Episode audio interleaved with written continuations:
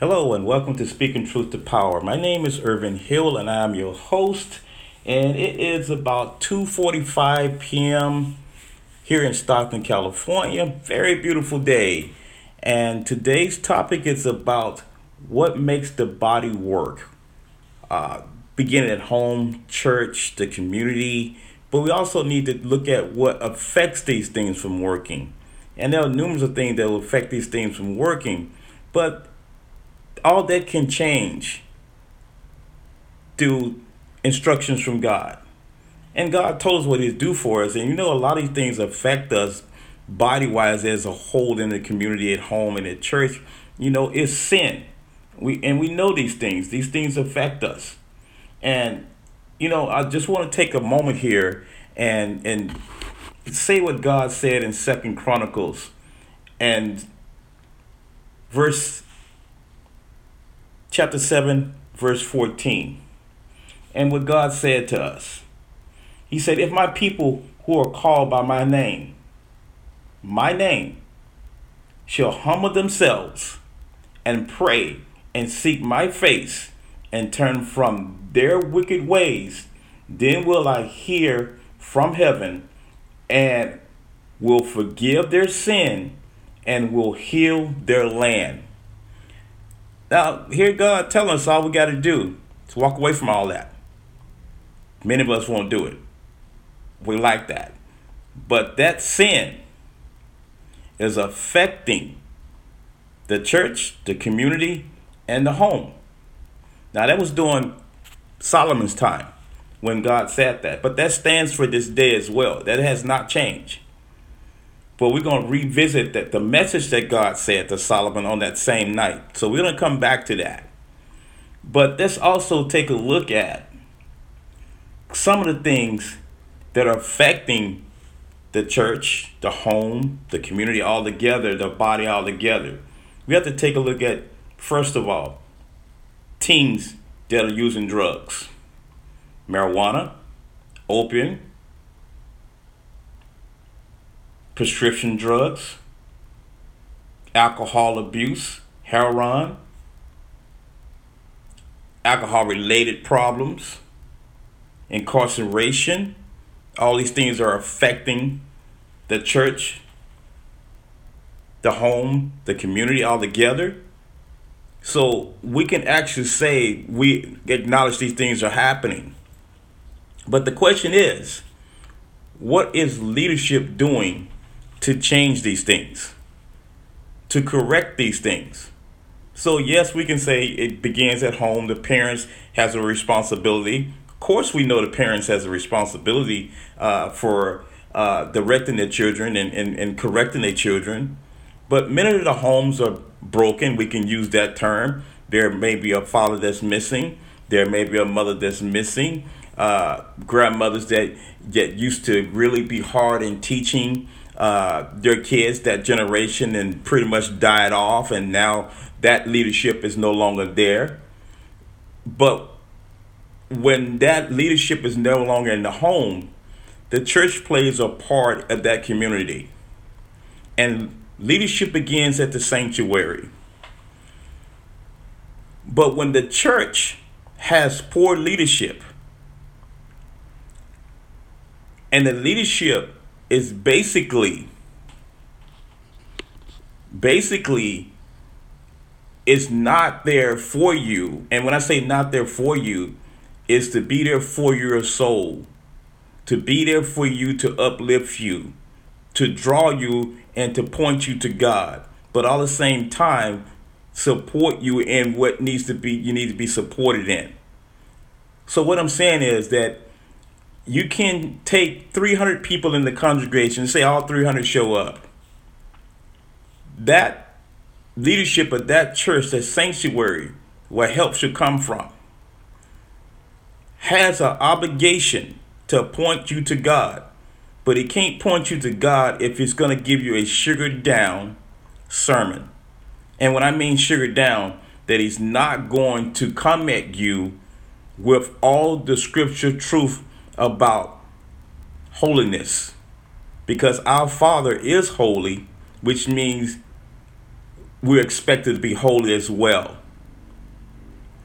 That needs to come from the preacher. The word of God is heard through preaching. And if that preaching is not all of the scriptures that he should be giving to you with revelation of those scriptures and breaking them down and telling us, let's say man. Let's begin with man. When God created man, he created man in his own image. So he didn't make man to wear earrings, nose earrings, long hair down his back, piercings all of his body, tattoos all over his body when God made him in the image of him. So when you think that that pastor has a job, an obligation to preach against that. He didn't make man to wear a dress or put on pantyhose and wear women's shoes. He didn't do that. He didn't create you for that. But it's happening and it's not being preached against in many churches. They're not saying one single word. Women are wearing things in the church that's inappropriate, their breasts hanging out, short uh, skirts on. People are puffing on the way to church. Throw breath mints in their mouth, spray some perfumes or cologne over their body so the smell is gone and get in there and nothing's being said about it. And you wonder why the community, the body is weakening. People are self centered, boasting about themselves in the church. But the leadership is not strong enough to preach against it, to stop it. And then it affects the community as a whole, and things start going south, start going bad. We know all these things are happening. Why many people have left the church? Why could how could you get a sinner to come into the church? Come into the church to be saved. If he walks in there and he sees sinning in the church, why should he stay in there? He might well just go back out to the streets and sin in the streets when he can see most people leave the church and go straight to the liquor store. Why should he come into that building when he can stay right out there in the sand versus going in there with the sand? They're not going to do it. You wonder why it's it's that bad now. So all these things are affecting the body from working because our men are not strong enough to speak out against leadership that is false. And that's another one I'll get into it another time about false prophet, false teaching. That's going to be a huge one for me right there.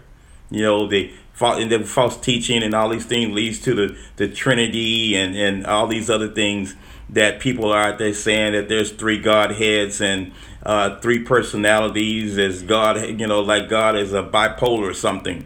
You know all these things they're saying in which that's nowhere in the bible that you can find it from the beginning to the end what god even said that there's another god beside him three functions and you know three functions is fine you can say three functions but when you start saying three godheads that's when you're wrong there's only one god let's get that straight one god one church and one baptism Jesus said, Upon this rock I will build my church, and the gates of hell will not prevail.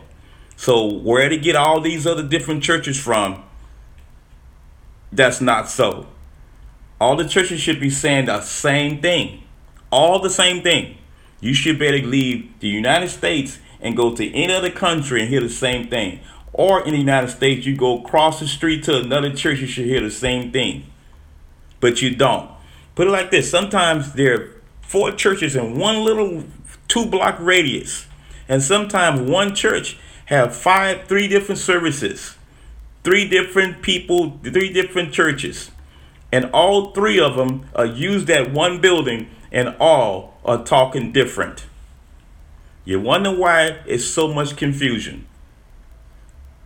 The disciples did not deviate from the doctrine that the Father gave Christ. They all talked and walked and said the same things. You see how they oh they were obedient and they listened? Today man is not listening at all. He's doing what he want to do. And all you're doing is leading people astray. Stick to the scriptures. Leave it at the scriptures. The scriptures has full authority. So let's let's dive into what Paul says about what makes the body work. What makes the body work? Here's Paul. If, says Paul, there be therefore any consolation in Christ, if any comfort of love, if any fellowship of the Spirit, if any bowels and any mercy, fulfill ye my joy, that ye be like minded, having same love, being of one accord and one mind. You'll find it in Philippians 2 1 through 2. Same love. As he said, same love, being on one accord and one mind. That's unity.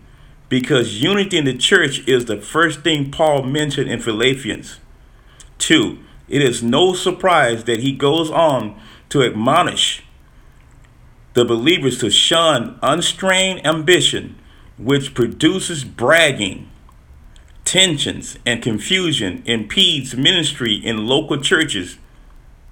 D. Sensitize us to the Holy Spirit and prohibit us from meaningful contributions to the kingdom of God. Self centeredness had the potential to create discord and impair the ministry of the church. At Philadelphia, competition, self glorification, and unstrained aspiration could be the only result of such selfishness. Now we can see how all this selfishness affects the church and lead to other aberrations. Self gratification leads to different different type of situations that take place in the church and then it trickles out of the church. For many many reasons this is not how the early church did it. The early church was not selfish the early church knew that everything they had belonged to god that they knew that nothing that they had was theirs but they understood that the J job was to show stewardship, good stewardship, honest stewardship over everything that God gave them. Today, the church has lost that because of what you just heard me read the selfishness, self gratification. This is what's going on right now. See, Bible school, seminary schools don't make a preacher, it makes a student. God produced preachers. God produced preachers. God put his words in their mouth. God ordained them. See, this is what you look for when you go into churches, into your community that says the community is of God uh, let's take a look at the church as a whole.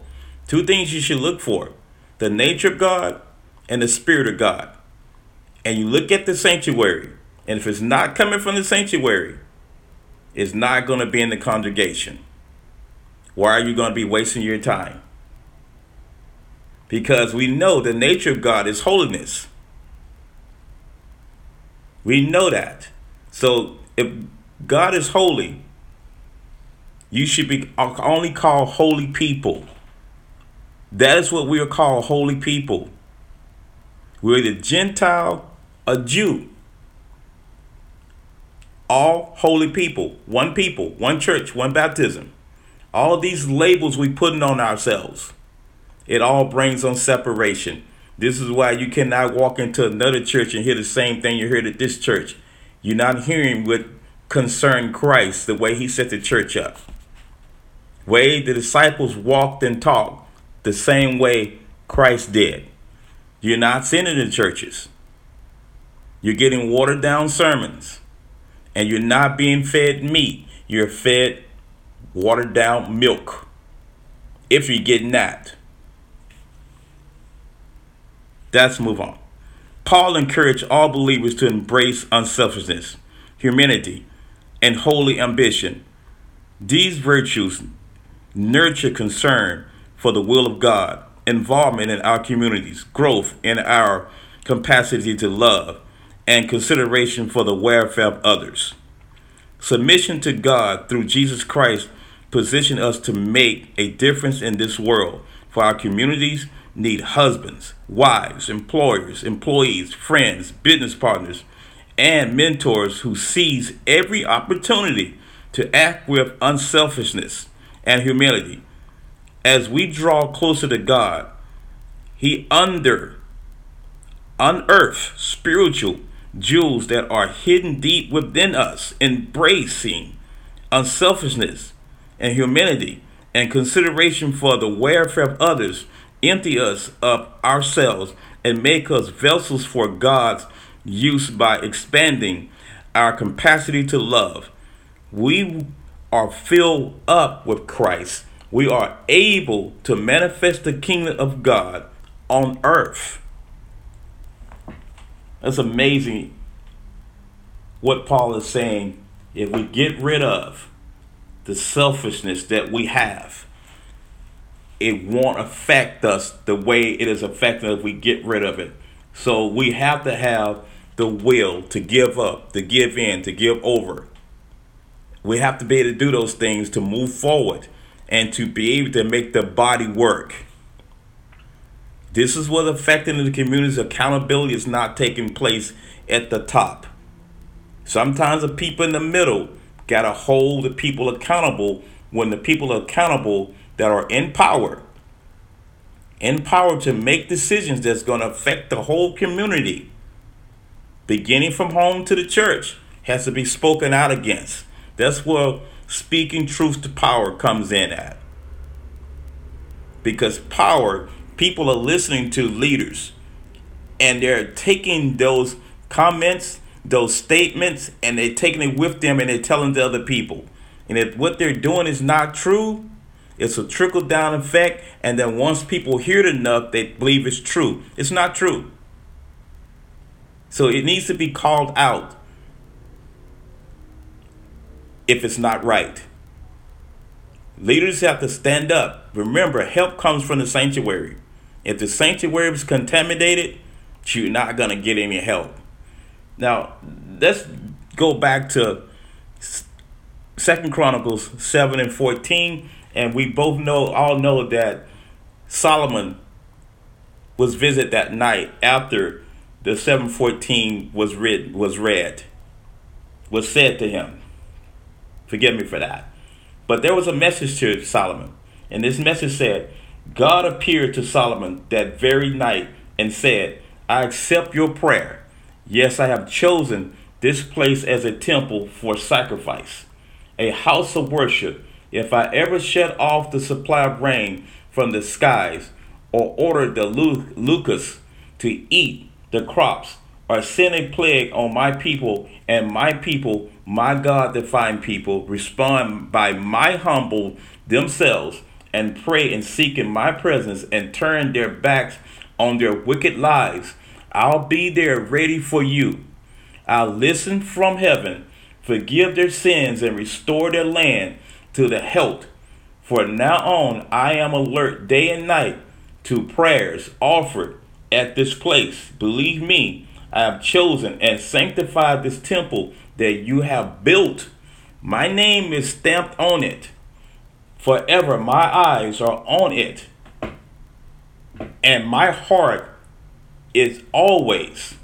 As for you, if you live in my presence, as for your father David lived, pure in heart and action, living the life I set out for you attentively obedient to my guidance and judgment, then I'll back you kindly rule over Israel. Make it a sure thing on a sure foundation.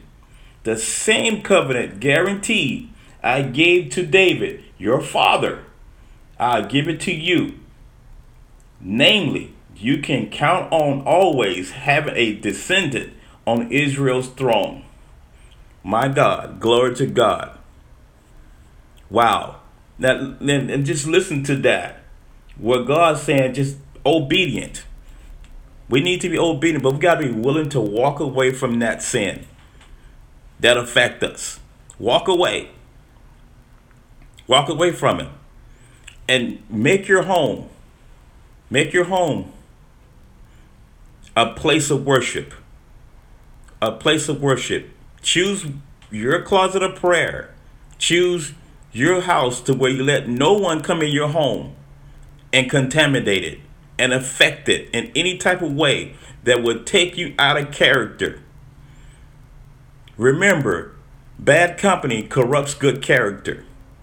And be willing to hold one another accountable, husband and wives, or whether you're husband and wives or single. Be willing to hold one another accountable. Your children, hold them accountable. But show good stewardship over your home, over your kids, and be willing to to go to the distance to teach them knowledge. Because God said, My people perish for lack of knowledge. So, all these things, if they're in your home and affecting you any type of way, remember, repent. And if you have not been baptized, don't hesitate to do it. But if you're going to do it, do it under Acts 238. King James Version. Then Peter said unto them, Repent and be baptized, every one of you, in the name of Jesus Christ for the remission of sin, and you shall receive the gift of the Holy Ghost. Verse 39 For the promises unto you, and to your children, and to all that are far off, even as many as the Lord our God shall call. Glory to God. That's how much He loves us just by obedience, there's a gift behind it, a precious gift that come from heaven, the perfect gift. But many of us are willing to ask God for money, cars, clothes, jobs, but not willing to ask for the perfect gift. A gift that no one can take from you and only you can give it up. I'd rather see that gift of the Holy Spirit because it takes knowledge to manage the things that you have. Knowledge to be able to do it. If not, you're going to be robbed of it some type of way because you don't have no knowledge to be able to to keep it up, to hold on to it, and show good stewardship. This has been my time. I appreciate everyone that's listening. Be sure to download the app, like, share, and comment. God loves you. Take care.